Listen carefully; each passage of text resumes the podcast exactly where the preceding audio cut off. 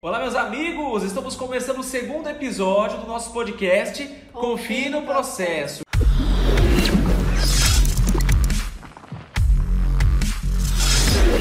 Eu sou o Renan Henrique. Eu sou a Mayara Vale. E o tema de hoje é um tema muito esperado, né? Muito pedido, inclusive. E se você não assistiu a edição anterior, o primeiro episódio do podcast, eu recomendo que você assista.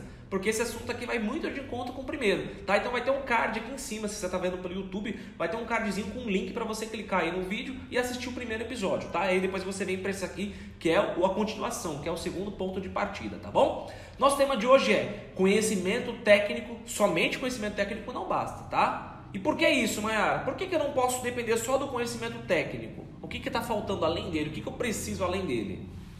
Como eu falei no nosso podcast anterior, o trabalho de um consultor vai estar sempre embasado em dois fatores: conhecimento e experiência. Essas duas vertentes sempre vão caminhar juntas. Quanto mais eu atuo, mais experiente eu sou, mais vivência, mais prática eu tenho da consultoria, mais estratégica eu fico, mais rápida eu fico, mais dinâmica eu fico, mais eu consigo perceber com rapidez e eficiência problemas e já traçar soluções aqui na minha cabeça para ajudar meu cliente.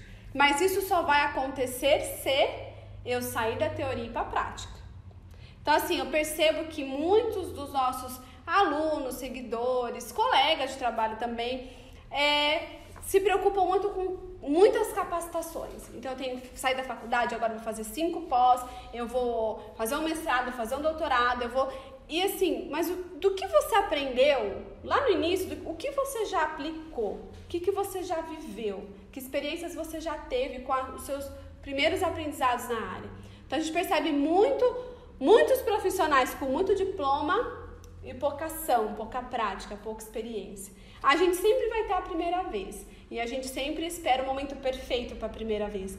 Então a gente acha que para ter o primeiro cliente eu tenho que ter feito tudo isso de curso, já tenho que ter lido todos esses livros, já tenho que ser feito, participado de todos esses eventos. Aí sim eu tô pronto para atender o primeiro cliente, para fazer a primeira visita, para conquistar o primeiro contrato. Mas será que é tudo isso mesmo que eu preciso para começar? Exatamente. E na verdade, eu posso dizer, falando da minha experiência, eu comecei a consultoria um pouco depois que eu me formei. Eu não tinha nenhuma pós, eu só tinha minha graduação. Mas eu percebi que o mercado não estava me dando oportunidades, que de alguma forma eu tinha que começar. E a consultoria realmente foi a minha, a minha porta de entrada no mercado, como eu me coloquei no mercado, como eu criei minhas oportunidades no mercado que não trazia oportunidades para mim. E foi realmente a grande transformação da minha carreira. Mas eu não esperei o momento perfeito. Eu, eu fui com o que eu tinha. E eu acho que falta isso nos profissionais hoje. Praticar o que aprendeu. Ter ação a partir daquilo que estudou. E não ser um colecionador de certificados, de graduações, de formações, que pouco vão te ajudar na consultoria. Isso eu também posso dizer com muita certeza. Pouco do que eu estudei na teoria, eu usei tanto na prática. A prática foi me ensinando a me aperfeiçoar e a saber até o que buscar para estudar. Porque quando você não praticou ainda, você vai buscando aquilo que você acha que você vai usar um dia. Exatamente. Mas é na prática que você vai saber, eu preciso desse curso, eu preciso aprender isso. Se eu não sei, eu preciso. Então, eu fiquei mais seletiva de que cursos e de que livros eu ia ter e fazer, porque eu sabia a do, minha dor e eu sabia onde agora buscar as, a cura, né? Através de um curso, de um livro, de uma pós até que fosse. Mas se eu não estou na prática, eu estou na dedução, eu estou no achismo. Eu não estou sabendo que realmente eu não sei. E aí eu coleciono um monte de curso que eu pouco vou usar ali na cozinha do meu cliente. Acho que esse é um grande problema que tem em geral, e não somente no mercado da, da, dos profissionais de alimentos, mas no mercado em geral. Né? Tem muitos profissionais que têm essa visão de títulos, né? dessa titulação. E claro que isso é importante, né? como a gente está falando aqui. Não deixa de ser, é muito importante. Mas aquilo que você já tem, já é muito para quem não sabe nada. Então, vou repetir: aquilo que você já tem é muito para quem não sabe nada. E aí, às vezes, maior o que acontece é que isso entra num nível de crenças. Nós temos programações aqui dentro, temos crenças. Temos crenças em relação à nossa identidade. Temos crenças em relação à nossa capacidade, que está muito ligado com essa aqui. E também temos crenças ligadas a merecimento, que seria um tema para um outro podcast. Mas eu vou usar o gancho da crença de capacidade. Então eu me sinto quando estou preparado, não me sinto seguro, não me sinto confiante, e eu acho que isso vai me trazer a confiança. Mas é como andar de bicicleta, eu tenho que ter a prática. Para ter o equilíbrio, eu tenho que estar tá pedalando. Se eu parar de pedalar com a bicicleta, eu vou cair para um lado, eu vou cair para o outro. Né? Tem muitas pessoas que falam assim: ah, eu tenho a carteira de motorista. Você pilota? Ah, é, não, piloto, mas eu tenho, eu tirei a carta. Mas como é que você tirou a carta e você não, pilota? Porque para tirar a carta tem que pilotar. Então não faz sentido. Então a pessoa vai criando um paradoxo ali dentro, vai criando esse sistema de crenças e ela fica travada, depositando esses investimentos e gastando o teu dinheiro que não tem para alcançar algo que ela não vai alcançar ali, né? Isso só depende de, dela, né? E o, e o, fundamental é que nenhum plano resiste ao campo de batalha. Né? Você pode ter toda a estrutura técnica do mundo, é no campo de batalha que você vai encontrar como a coisa acontece. Então cabe a gente falar que tem que colocar a mão na massa. Você não consegue ser um bom consultor sem sujar suas mãos, você tem que ir para a cozinha. Exatamente. E eu sempre falo da atualização, que o consultor precisa estudar. Inclusive, a gente falou isso no podcast anterior também. Só que tem que ser uma coisa em conjunto. Eu não posso estudar muito, muito, muito, muito, muito, mas eu nunca entrei dentro de uma cozinha como consultor. Isso é, como você falou, um desequilíbrio. E eu também não posso achar, porque eu fiz um curso de consultoria como a nossa imersão, que eu sou consultor. Não, você só é consultor quando você está dentro da cozinha. Só pode usar o título de consultor quando você está dentro da cozinha do seu cliente. Então, precisa pôr na prática o aprendizado. Precisa é, deixar que a teoria que você tanto buscou e que, claro, todo o conhecimento ele não é perdido. Se você fez 10 pós, não foi dinheiro jogado fora, você aprendeu, você, você tem isso dentro de você. Mas agora chegou a hora de você usar isso a seu favor, como ferramenta. E até para você ter retorno desse investimento. E para ajudar outras pessoas que precisam desse Exatamente. conhecimento. Né? Então não pode ser um conhecimento que vai ser só seu, ficar guardado para você. Tem que ser usado para a melhoria do seu trabalho, do seu processo, do seu desempenho profissional e ajudar do outro lado o seu cliente que também precisa né, que você seja bem preparado para isso. Mas não deixe que uma coisa impeça a outra. Se eu não tenho uma pós, então eu não estou pronto para atuar. Ah, mas eu tenho um monte de pós e aí eu também não atuo. Então isso é um desequilíbrio. É você estudando e caminhando e praticando ao mesmo tempo. Isso é o, o ideal. Você se mantém em evolução com conhecimento, mas com prática também. Aí você está sendo realmente um profissional que está que entendeu que conhecimento técnico só não basta, que eu preciso aplicar aquilo que eu aprendo. E aí quando a gente fala também que conhecimento técnico somente ele não basta, a gente fala de uma outra coisa muito importante as relações humanas. Né? Acho que você fala muito sobre isso, você prega muito essa bandeira, tá? com uma consultoria humanizada. Acho que as pessoas que já passaram pelos seus cursos, elas têm contato com a equipe, elas têm contato com todo o processo, por isso que chama-se imersão, né? é o mergulho, e essas pessoas têm toda uma recepção ali dentro, um acompanhamento, né? e tudo que você vai se dedicando ao longo desses alunos também vai fazendo esse envolvimento, é muito o sentido dessa humanização, essa preocupação com as pessoas. Eu vejo as pessoas falando assim, nossa Mayara, você me respondeu no Instagram, gravou um vídeo para mim falando comigo. Falta muito essa humanização, né? A gente acaba se tornando muito técnico também. E quando a gente fala que só conhecimento técnico não basta, é porque você se torna uma pessoa muito técnica também. Sabe, você quer falar de coisas simples, usando palavras muito sofisticadas com pessoas que nem sabem o que é isso. Você acaba colocando tanta técnica em cima de você, no sentido de status, de força ou de atributos técnicos, que você perde o lado humano. E aí a coisa para de funcionar. É uma coisa que eu aprendi fazendo, e aí de novo a prática ensinando, é essa questão de descer um pouco desse degrau técnico. Porque se eu estou numa indústria, na indústria a gente tem um grupo técnico, a gente tem profissionais realmente formados na área, que são responsáveis técnicos, são do controle de qualidade, da segurança. Então ali você fala uma linguagem técnica, você vive o técnico, você usa siglas, normas, leis, portarias, então você vive a técnica. Se eu vou para o serviço de alimentação, a realidade é completamente diferente. O dono do restaurante é aquele senhorzinho que tem um restaurante que veio do pai, do vô, passou para ele, agora ele que assume, já tem a padaria há tantos anos. Ele não sabe uma legislação, ele não conhece uma lei, às vezes mal sabe escrever. E é dono do restaurante. E é bem sucedido como dono do restaurante. Tem uma equipe que trabalha para ele. Aí ele tem a cozinheira que está com ele há 20 anos. E aí ele tem uns auxiliares de cozinha que ou são muito novos ou também já tem muitos anos de estrada. E você se depara com um público ali que te ouve, que está te seguindo o que você está falando, que não tem nada do conhecimento que você tem. Então, essa parte de humanização, que a gente ouve muito de humanização hospitalar, hospitalar. né? A gente trouxe isso para nossa consultoria por sentir essa necessidade.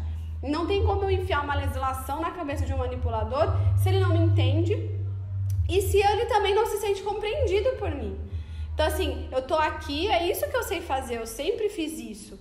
E a gente, às vezes, às vezes, por saber mais e por ter muita técnica, muita, muita, né, muita informação até para aquele próprio espaço que a gente está ali executando, a gente acha que o manipulador ele é rebelde, que ele não sabe nada, que onde já se viu ele fazer isso, ele cometer esse, esse, esse erro.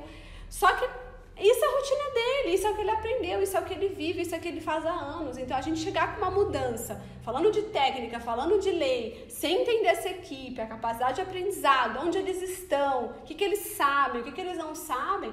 E eu vou te dizer que nenhuma escola me ensinou isso, nenhuma pós, nenhum livro. Eu aprendi isso entendendo a equipe que eu estava lidando. Então, de novo, a prática ensinando a gente a tornar o nosso processo melhor, mais produtivo e com mais resultado para o cliente, porque o final de uma consultoria é o quê? O resultado que o cliente precisa. O cliente ele não está preocupado se você vai seguir uma lei ou não, se você vai seguir um, um, um protocolo ou não. Ele está preocupado com o resultado que a consultoria vai trazer. Como você vai fazer, para ele é o que menos importa. Ele quer aquele resultado, ele contratou esse resultado. E para você, o como importa o como chegar lá. Exatamente. Para o consultor e para a equipe isso vai ser importante. Então, se eu não sei conduzir esse time para esse resultado, um consultor sozinho não resolve nada. Então, a parte da humanização na cozinha, ela vem justamente para você enxergar aquelas pessoas que estão ali, quais são as necessidades dela, o que precisa ser trabalhado com essa equipe para que o processo faça sentido para eles. Porque a gente não faz algo que a gente não está motivado a fazer e que não faça sentido para gente. Se eu venho te pregando uma filosofia que você não concorda, você não acredita, você não está motivado para seguir, você fala, tá bom, mas você não vai seguir. E é isso que acontece na cozinha. Se ele não está engajado, não está envolvido, se ele não entende que tem que fazer o propósito disso, aí a gente percebe manipulador rebelde, manipulador que não te ouve, que você orienta e não faz. Por quê? Porque não foi trabalhado tudo isso antes.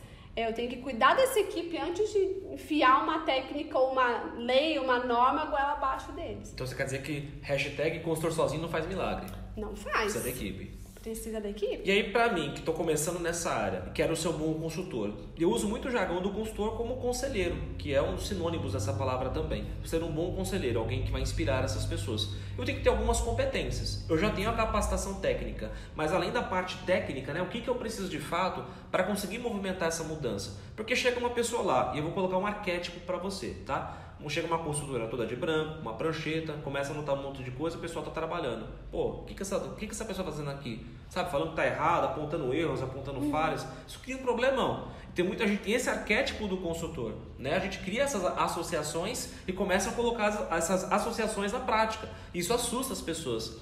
Quais são as competências que eu preciso e que você considera, claro, essenciais que você puder tra trazer aqui? Acho que na imersão você fala com mais profundidade, mas o que, que eu preciso para fazer esse trabalho dar certo? Você pudesse trazer algumas dessas competências aqui para gente? Só voltando um pouquinho nisso que você falou, desse arquétipo, desse rótulo que a gente já recebe, né? Se você assistir, por exemplo, na TV, né, reportagens sobre a visita do fiscal da vigilância, você já percebe a reação da equipe, eles ficam muito reativos, muito na defensiva. É como se eles tivessem que se proteger daquela pessoa que está chegando, né? Então a consultoria humanizada ela já quebra isso. De um manipulador não te ver como alguém que veio impor algo ou como um, um inimigo, na verdade, mas te ver como alguém que veio para somar, que veio para trazer melhorias, que veio para trazer soluções que vão, vai melhorar a vida deles o processo, o crescimento da empresa, todo mundo vai crescer junto. Então a humanização na consultoria, ela também ajuda a quebrar essa, esse susto que se leva quando vê essa consultora de branco com prancheta anotando tudo, porque realmente existe já uma reação natural de se defender daquela pessoa, porque ela veio pegar alguma coisa que eu fiz de errado. Eu para mudar alguma coisa, né? E a gente não gosta. Né? A gente não gosta de ser apontado, a gente não gosta de ser corrigido, a gente não gosta de crítica e a gente não gosta de mudança. Quatro é, pilares aí, ó. E é tudo isso que o consultor faz, né? Ele aponta os erros, ele mostra que você está fazendo, né? Cometendo falhas, ele vem trazer mudança. Então, assim, a gente se incomoda com aquela pessoa.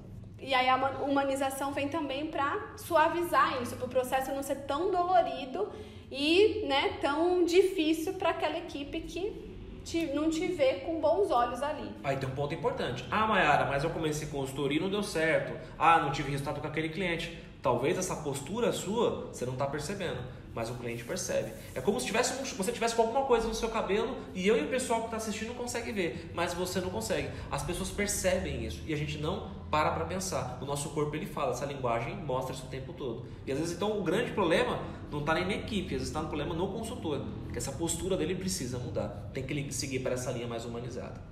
Exatamente. E aí, competências que são importantes para uma consultoria, eu vou falar aqui três. Olha, entrega pra gente então. Três competências. Três competências tá. principais, tá? Na imersão eu falo dez, tá? Então, quem participou da imersão sabe das dez competências. Se você participar, você vai descobrir quais são as dez. Mas essas três já vão fazer grande essas diferença. Essas três já vão ajudar muito. É, primeiro, comunicação, que é uma coisa que precisa ser aperfeiçoado não só para consultoria, mas para a vida. Quem não sabe se comunicar passa muito apertado no mercado. É, o Chacrinha falava que quem, quem não se comunica se estrumbica, né? se trumbica, se né? trumbica, né? E isso é uma realidade, porque a comunicação ela é que, que faz os elos, que inicia os relacionamentos, que inicia relações comerciais. Então, de você com o seu cliente, de você com a equipe, né? de você com a sua família, com seus amigos. Então, a comunicação, ela tem que juntar e não afastar. Então, se eu chego numa consultoria muito técnica, muito formal, para uma equipe que tem uma, um nível de aprendizado muito baixo, ou até zero aprendizado, é comum você chegar em equipes que não tem pessoas alfabetizadas. Então, eu chegar ali com muita pompa de que sei tudo, muito técnica, para uma equipe que pouco sabe né, se comunicar, eu vou estar tá, tá inglês. muito distante deles. Tá falando inglês para eles. Eu tô com a comunicação errada no lugar errado. Então é descer o seu nível de comunicação ou subir quando necessário também, porque você também vai encontrar pessoas que sabem mais do que você e você saber se comunicar em diferentes ambientes de igual para igual. Então, para a consultoria, a comunicação é muito importante, a verbal e a não verbal, porque a gente também se comunica muito através de documentações, é, planilhas, controles, procedimentos. E aí, se eles não são claros e didáticos também, o processo não flui. Porque não, na... era, mas o consultor não está entendendo. Eu, eu pedi para ele preencher, você checou se ele realmente entendeu? Exatamente, o manipulador, né? Ele precisa entender aquela planilha para ele preencher, ele precisa entender o seu treinamento. Aí eu vou com um treinamento cheio de técnica, cheio de legislação, e na verdade ele, você tem que ensinar ele como lavar a mão, como cuidar da higiene pessoal dele, como cuidar do uniforme. Eu não preciso de uma lei ou as frases da lei para me falar isso. Eu consigo ensinar um manipulador o que a lei diz de uma forma muito mais dinâmica, divertida e que vai despertar nele o interesse de aprender sobre aquilo. E às vezes a gente fica muito presa à lei, coloca a legislação no slide e acha que aquilo vai convencer o colaborador a, a entender e fazer. E na verdade a sua forma de ensinar de forma simples e didática que vai muitas vezes converter esse cliente às boas práticas, que é o nosso objetivo. Então a comunicação é muito importante. Verbal e não verbal precisa facilitar a adequação e não ser um empecilho para ela acontecer. Esse é o primeiro passo. Primeiro passo. Segundo. Segundo é a gestão de pessoas. Não adianta ter uma boa comunicação, mas não sei me relacionar com as pessoas, não sei resolver conflitos, porque você vai encontrar conflitos durante a consultoria, e não sei posicionar os melhores talentos, que são um defeito gravíssimo em serviço de alimentação. E é você que vai trazer essa visão. E não só serviço de alimentação, acho que qualquer organização, qualquer empresa que não tem um bom gestor de pessoas sofre. Porque a gestão de pessoas a gente acha muito que é relacionamento interpessoal. É isso também. Mas a gestão de pessoas está muito ligada a você gerenciar aquela equipe da maneira que eles cresçam, de que eles é, agreguem um ao outro, contribuem nessa linha de produção que é uma, um processo na cozinha, por exemplo, que cada um tem a sua parte, a sua responsabilidade, que um contribua para o outro se, se desenvolver bem. Então, você entender a equipe, os talentos que cada um tem, posicionar esses talentos no lugar certo é o que vai fazer dessa equipe uma equipe produtiva uma equipe em crescimento, a própria equipe vai ver oportunidade de crescimento ali dentro. E um ponto muito positivo e uma solução para um problema muito comum de restaurante é reduzir a rotatividade. O turnover nos estabelecimentos é gigantesco. A gente tem dificuldade de padronizar processos em serviço de alimentação por causa da rotatividade tão grande.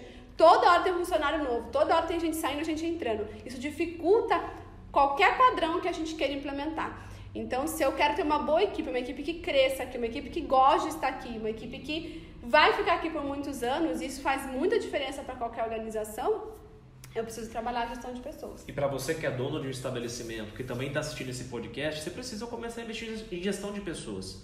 Né? Em trabalhar essa equipe, fortalecer o seu time, colocar essas pessoas na posição certa, na hora certa, no lugar certo.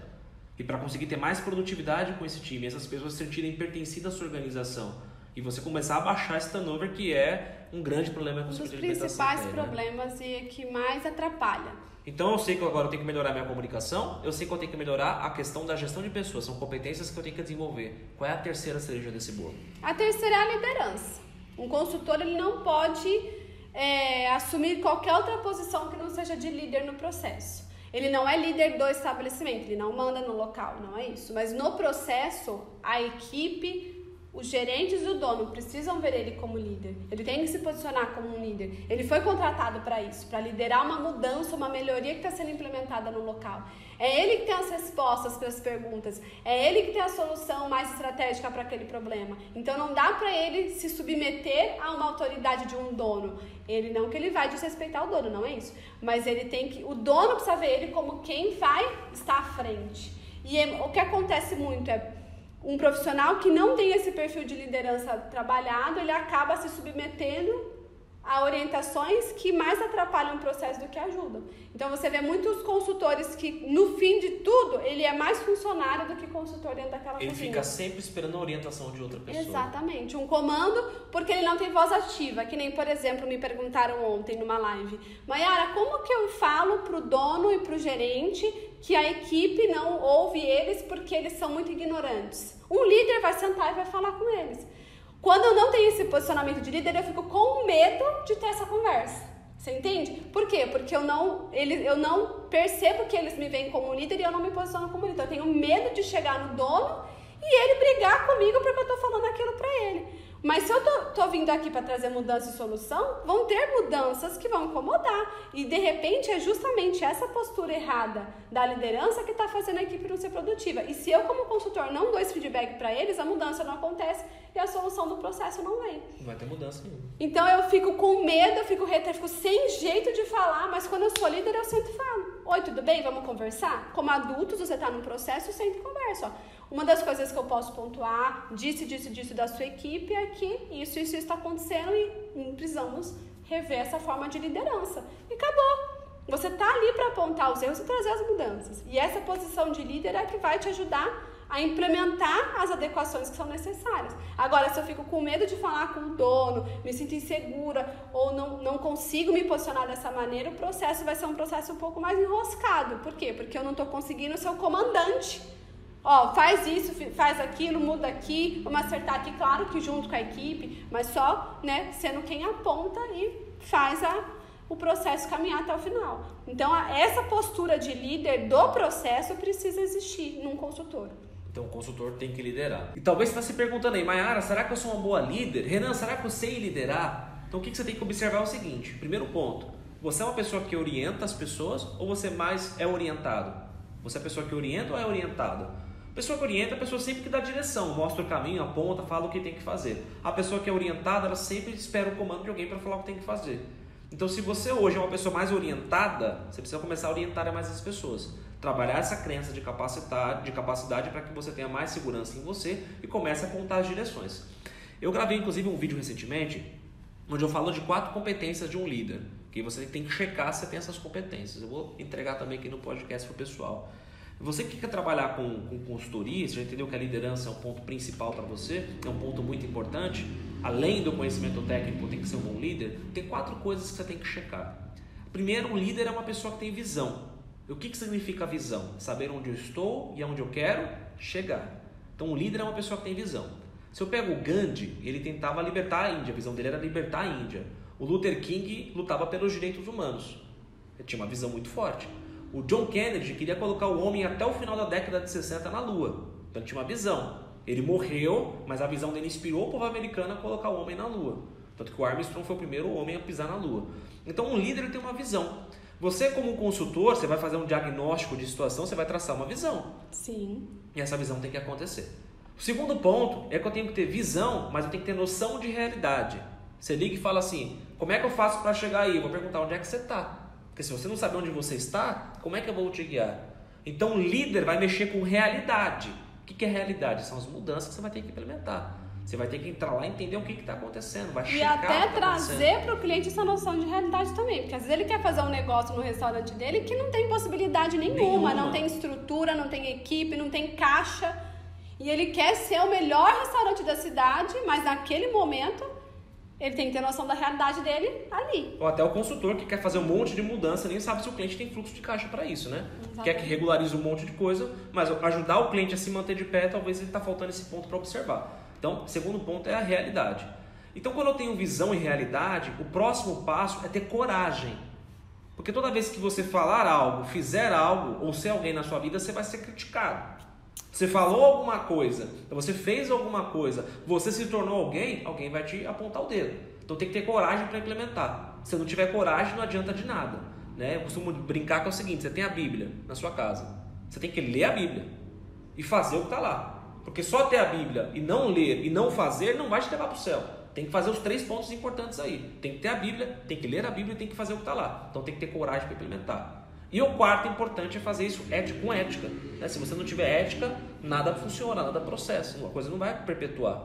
Né? Se você olhar a história do Brasil hoje, a gente teve talvez pessoas que tiveram visão, sabiam onde queriam chegar, tiveram a realidade, conheciam de onde veio a história, até usaram a sua história para poder vender o seu peixe, tiveram também a coragem para implementar mas aí faltou o quarto pilar, faltou a ética, aí a coisa não se sustenta. Tem faltado muita ética. Então, né? o consultor, como o agente de mudança, ele tem que checar essas quatro variáveis, tem que ter a ética para fazer a coisa de forma certa, né? Ser justo e fazer as coisas da, da forma certa. Então, aí quando você pensa em liderança, eu te dei os quatro componentes para você usar aí. Tá um bônus aqui do podcast para você. É isso aí, eu acho que é, tudo isso que a gente falou, né, ajuda você a ir além da teoria. Além das boas práticas, hashtag além das boas práticas. E não só das boas práticas, mas da teoria mesmo, de, do técnico, né? E perceber que tudo isso é prática. Tudo que a gente falou aqui é muito. Você vai viver isso. Você não vai estudar isso, você não vai ler isso. Você vai ter que viver isso na prática. Né? A comunicação, gestão de pessoas e liderança é prática, é completamente prática. Você só vai saber se você é um bom líder começando, só vai saber se você sabe de gestão de pessoas, sabe lidar com as pessoas e sabe ver talentos é, estando no meio do time. Só vai saber se a sua comunicação tá boa ou não se comunicando. Então, é, eu posso entender que eu tenho essas competências, mas eu só vou saber onde eu sou boa ou não com cada uma delas quando eu estiver no campo de batalha. E como que você vai saber disso? Feedback. Feedback é o maior libertador disso tudo. É o que nos mostra se estamos no caminho certo ou não. Gostou desse podcast, desse segundo episódio? Se eu te disser que tem outros para vir pela frente, mas eles têm que me patrocinar. Manda essa curtida pra gente aí. Coloca a curtida aqui e deixa o seu comentário. O que, que você aprendeu? O que, que você mais gostou? Qual foi a grande sacada? Mostra aqui pra gente. Coloca aqui embaixo nos comentários. Qual foi a grande sacada que você lembrou desse aprendizado? Desse podcast de hoje.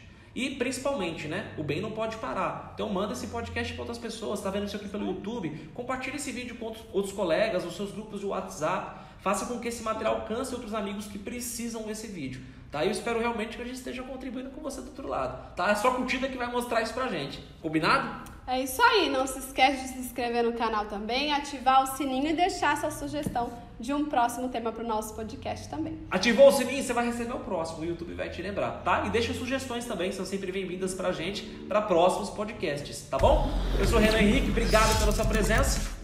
A gente se vê no próximo episódio. Até a próxima. Até lá.